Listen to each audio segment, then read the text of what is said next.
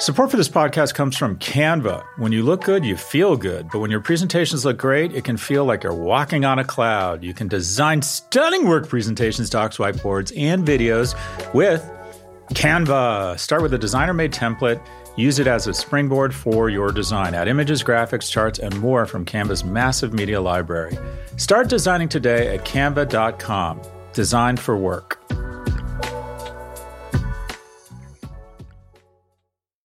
You know how to book flights and hotels.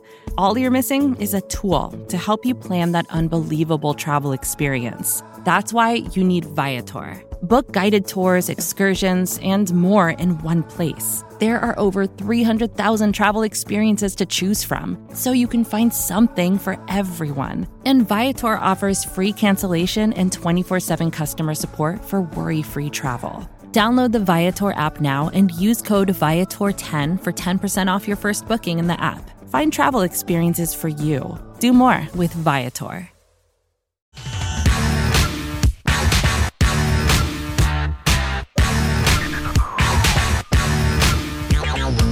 Welcome to Prof G Pod's Office Hours. This is the part of the show where we answer your questions about business, big tech, entrepreneurship, and whatever else is on your mind. If you'd like to submit a question, please email a voice recording to officehours at profgmedia.com. Again, that's officehours at profgmedia.com. I have not seen or read these questions. First question. Hi, Scott. My name is Adam, and I've been a longtime fan of your work on the Prof G and Pivot podcast. My question for you today is about Google. You've mentioned in the past that Google's advertising network is akin to an internet tax, which I found to be spot on. While I am seeing trends that more digital advertising is moving to TikTok, Amazon, and Apple, Google still has an enormous monopoly in digital ads and will probably have that monopoly for years to come. Do you think that the US government will make any headway in their lawsuits against Google? I don't see the US government being able to take on Google and really understand how much leverage Google has over the entire marketplace. What do you think will happen here and when? Uh, Adam, thanks for the question. I used to get a lot of these questions. I think everyone's just so tired of my rant around antitrust and big tech. Everyone's just a bit exhausted. So let's start off um, with some basics. Google has a 92% share of search. Imagine if the global auto industry, and I don't even think that's, I'm not even sure that's this big. There was one company that had 92% share. Imagine all of media. Would we be down with that? The answer 100% is no. And just on an existential level, Google has become our God. You trust Google more than any rabbi, priest, mentor, scholar, or boss. Google knows what STDs you have. It knows if you're thinking about getting engaged or getting divorced. It knows your HIV status. It knows your political leanings. It knows your sexual fetishes. Should 92% of the questions, what is a prayer? A prayer is a query into the universe where you hope that some sort of divine entity that sees everything can process your prayer, your query, and then send back an answer that you trust and provides comfort and guidance. Should one company be responsible for 92% of those answers? I just think it's dangerous, that uniformity of thought. And here's the other really unique thing about Google and search, and that is the tools are so egalitarian on Google, and this is the genius for their shareholders on their part there's no way to develop medium, much less long term advantage with Google. So if you can't develop strategic advantage, if you can't develop competitive advantage, but everybody has to use it because everyone else is using it, it's not a service. It's not a product. It's a tax. And the Google good folks at Google will say, well, there are uh, natural monopoly reasons to have one company that has 92% share. That the amount of money they have to invest in R&D, the infrastructure required to ensure safety and give people the types of answers to their queries that they want, naturally lends itself to one dominant player. Okay, I buy it, and there's a name for that: a utility. Florida Power and Light doesn't have any competitors because it makes sense to have one utility such that they can they can get economies of scale and they can build one nuclear reactor, one coal fired plant, or whatever it is they build, and spread that across the 10 or 15 million homes in Florida. So, what do we do? Because they get to dominate, because they're a monopoly, they become a regulated monopoly. We look at their prices, we demand total opacity in terms of their business dealings. So, which is it, Google? Which is it? Should there be other competitors such that we have more diversity of thought, more competition? Or does it make sense for one company to have a 90 plus percent uh, market share, which means you're a utility. They should absolutely be broken up. Having said that, I'm not confident it's going to happen because I've been predicting it's going to happen for five years and it never goddamn does. Why? Because of Citizens United. People can give money, companies can give endless amounts of money to politicians, and it's the ultimate pay. It's the ultimate compensation for a politician. Charles Schumer gets money from big tech, and guess what? He doesn't have to even be seen as an opponent of antitrust. All he has to do is fucking nothing. And oh my gosh, let's throw a fundraiser for good old Senator Schumer in the valley and he can raise a ton of money. And he doesn't have to come out and say he's against antitrust because he knows he'll look like an asshole. He can say, okay, um, let's put it in committee, let's think about it. And that's what's happening here. Big tech is basically totally overrun DC. What has big tech got in exchange for their tens, if not hundreds of millions of dollars of bribing these cheap whores in DC? They got a huge ROI. Specifically, what they got was nothing. Thanks for the question, Adam. Question number two. Hi, Mr. Galloway. My name is Ahad Mirza. I'm a 24 year old college student pursuing journalism. And ever since I discovered you and your content, I've seriously been considering going to law school after graduation. Journalism has always been a passion of mine, but as you say, don't follow your passion, follow what you're good at. So my question is, should I really be considering something as difficult, stressful, and expensive as law school when I know a lot of my peers who have known that they wanted to be doctors and lawyers since the age of 10 couldn't get through the schooling. And I'm going to be essentially using it as a fallback or a plan B. Ideally, I'd love to use the law degree with journalism in some way, but it'd be nice to have that financial fallback there. Should I stick with what I know I love and make substantially less money rather than risk the loans and the stress of a field I think I'd be good at, but don't necessarily love? Please let me know. Thank you so much. Ahad, thanks for the uh, thoughtful question. Let's take the first hill, and that is should you go back to law school? It used to be graduate school was kind of a no brainer because it was so inexpensive. I got into the Haas School of Business at Berkeley. The tuition was $2,000 a year. You know, return to college, get a two year degree that had paid huge dividends my entire life.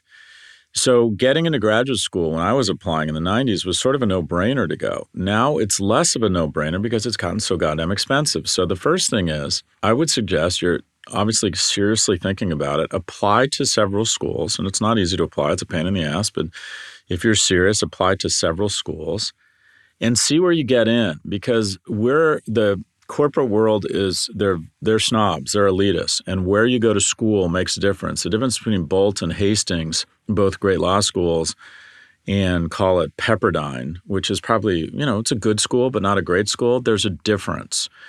And so to go into debt 30, 50, 100, 150,000 dollars to get a law degree from Boalt, I think you can justify that. I think to go into that sort of debt at a tier two law school, I'm not sure you can justify that unless you have wealthy parents or just, you know, have the money and it's not that big a deal to you. So the first is where you get in and what your financial situation is. Two, is it a good idea for someone interested in journalism?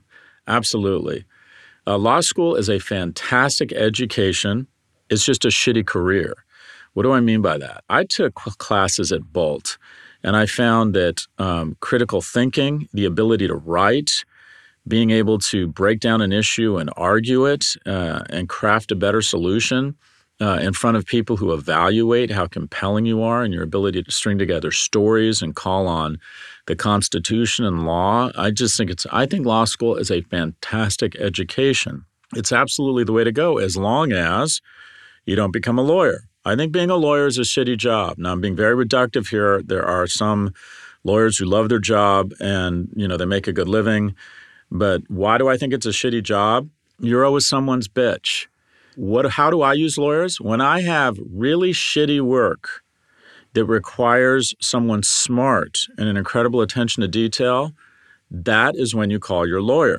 And when I call my lawyer, no joke, I can call the partner at my law firm, which is an esteemed firm that charges me anywhere between $800 and $1,800 an hour, I can call them, no joke, at 11 p.m. on a Saturday night, and by 11:30 the partner calls me back. The services business is a very it's a young person's game. It's an intense business. You learn a lot. It's a great test of your skills. You have to be sort of a triathlete. But for the most part, it's shitty work that requires someone really smart. I think it's a terrible job or not a great job and a great education. Now, specifically to you, I think someone pursuing journalism that has the benefit of a great legal training and that education. Oh my gosh, Ahad, that's gangster. I think of Matt Levine, who was an investment banker and now a journalist. I'm not a journalist, but I'm a media person, and where I add value is I have a pretty hardcore business background. So I'm able to be, bring some peanut butter and chocolate. So whether you go to law school is a function of your financial situation, and two, having a graduate degree that complements your journalistic ability is a great peanut butter and chocolate strategy. Thanks for the question, Ahad. We have one quick break before our final question. Stay with us. When your work presentations and docs look good, you look good. You can design stunning work presentations, docs, whiteboards, and videos with Canva. You can start with a designer made template, then use that as a springboard for your design. Add images, graphics, charts, and more from Canva's massive media library. Or get a huge head start with AI powered Canva presentations and docs. Just describe what you want with a few words, and Canva will generate amazing slides and text in seconds. It's AI that anybody can use, no matter what department you work in or whatever work task you need to get done. Look, we all need to visually communicate at work. Canva makes it easy to get your point across while looking professional. And at the end of it all, that stunning Canva presentation is going to make you look good, wow any audience, and finish your work faster. Start designing today at canva.com. Design for work. Canva presents unexplained appearances. It was an ordinary workday until. That presentation appeared out of thin air. Also, it's eerily on brand. Wait, did that agenda just write itself? Words appear, making this unexplainable case. Unexplainable? It's Canva's AI tools. I can generate slides and words in seconds. Really? the real mystery is why I'm only learning this now. Canva.com, designed for work. Welcome back. Question number three. Hey, Prof G. Thank you for taking my question. I am 23 years old and I work as a business software consultant in Denver, Colorado. I've been in consulting for nearly two years and I'm looking to make the jump to industry sometime next year out of a desire for a more fulfilling, hands on career in product management. I have a good connection at a company in Southern California and I feel that this may be a perfect job for me. I love the company, the brand, the product, and I feel that I can make a real difference in the world by working there. The problem is, I love living here in Colorado, and I feel that this is the perfect place for me. Should I pursue what is potentially a dream job in a place where I feel I may not be as happy or fit in, or should I put where I live first?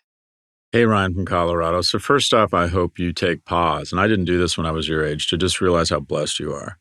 You live in America. You live in what I would argue is one of the greatest states in the greatest country in the world. I love Colorado. It's purple. It's reasonable.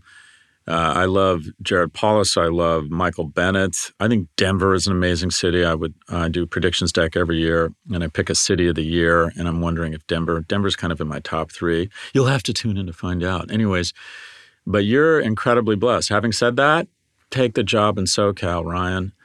You're at an age where you want to be focused on uh, economic security.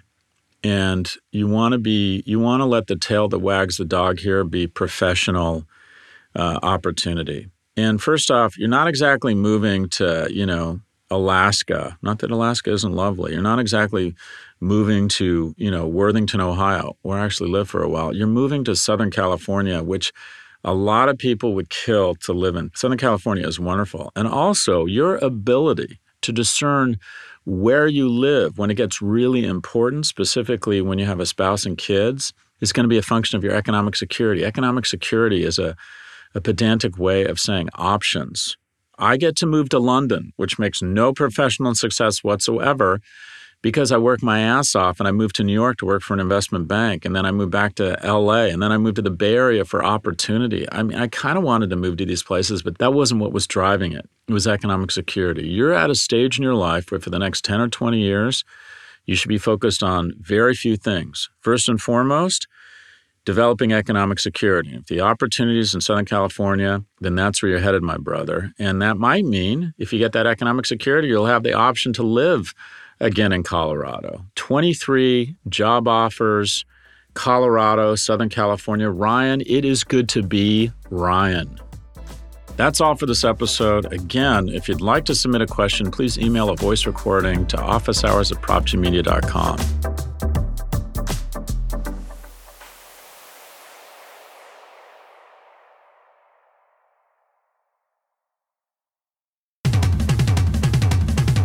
Our producers are Caroline Shagrin, Claire Miller, and Drew Burrows. Sammy Resnick is our associate producer. If you like what you heard, please follow, download, and subscribe. Thank you for listening to the Prof G Pod from the Vox Media Podcast Network. We will catch you next week. Thanks to Canva for their support. You're busy, there's no denying that, and we all wish for just a little more time in the day. So why not let Canva help you get your work done faster and more efficiently? You can get started with their AI powered presentations. Just describe what you want with a few words, and Canva will generate amazing slides in seconds. It's AI that anybody can use, no matter what department you work in or whatever task you need to get done. Finish your deck faster. Start designing today at canva.com. Designed for work.